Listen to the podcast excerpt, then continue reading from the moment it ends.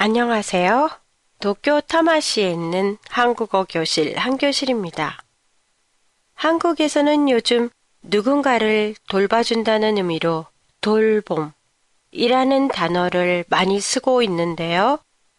오늘은 돌봄이 들어간 말들 중에 아이들과 관련된 말들을 모아봤습니다.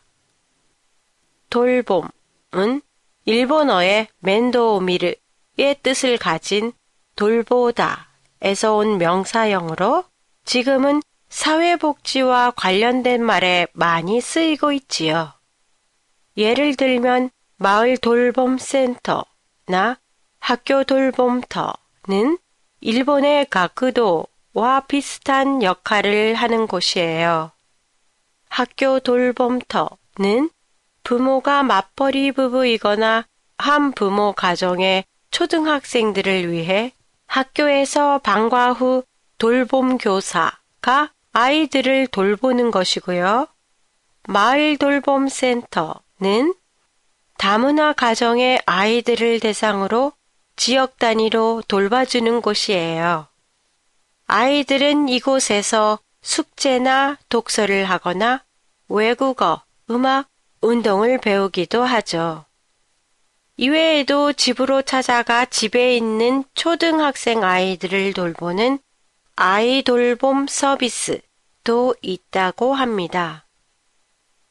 부모가 공무원인 경우 아이들의 학교 행사, 면담, 병원 진료를 위해 자녀 돌봄 휴가를 연간 2일 정도 받을 수 있어요.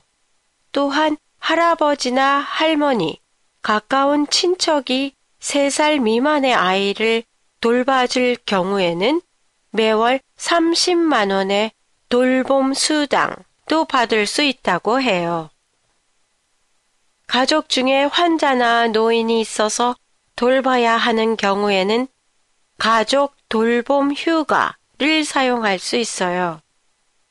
특히 코로나19 이후에는 이 제도가 더욱 확산돼 코로나에 감염된 가족을 돌보거나 유치원 등의 휴원, 학교의 원격 수업으로 집에 있는 아이들을 돌봐야 하는 경우라면 가족 돌봄 휴가 뿐만 아니라 가족 돌봄 비용이 최대 50만원까지 지급되기도 했답니다.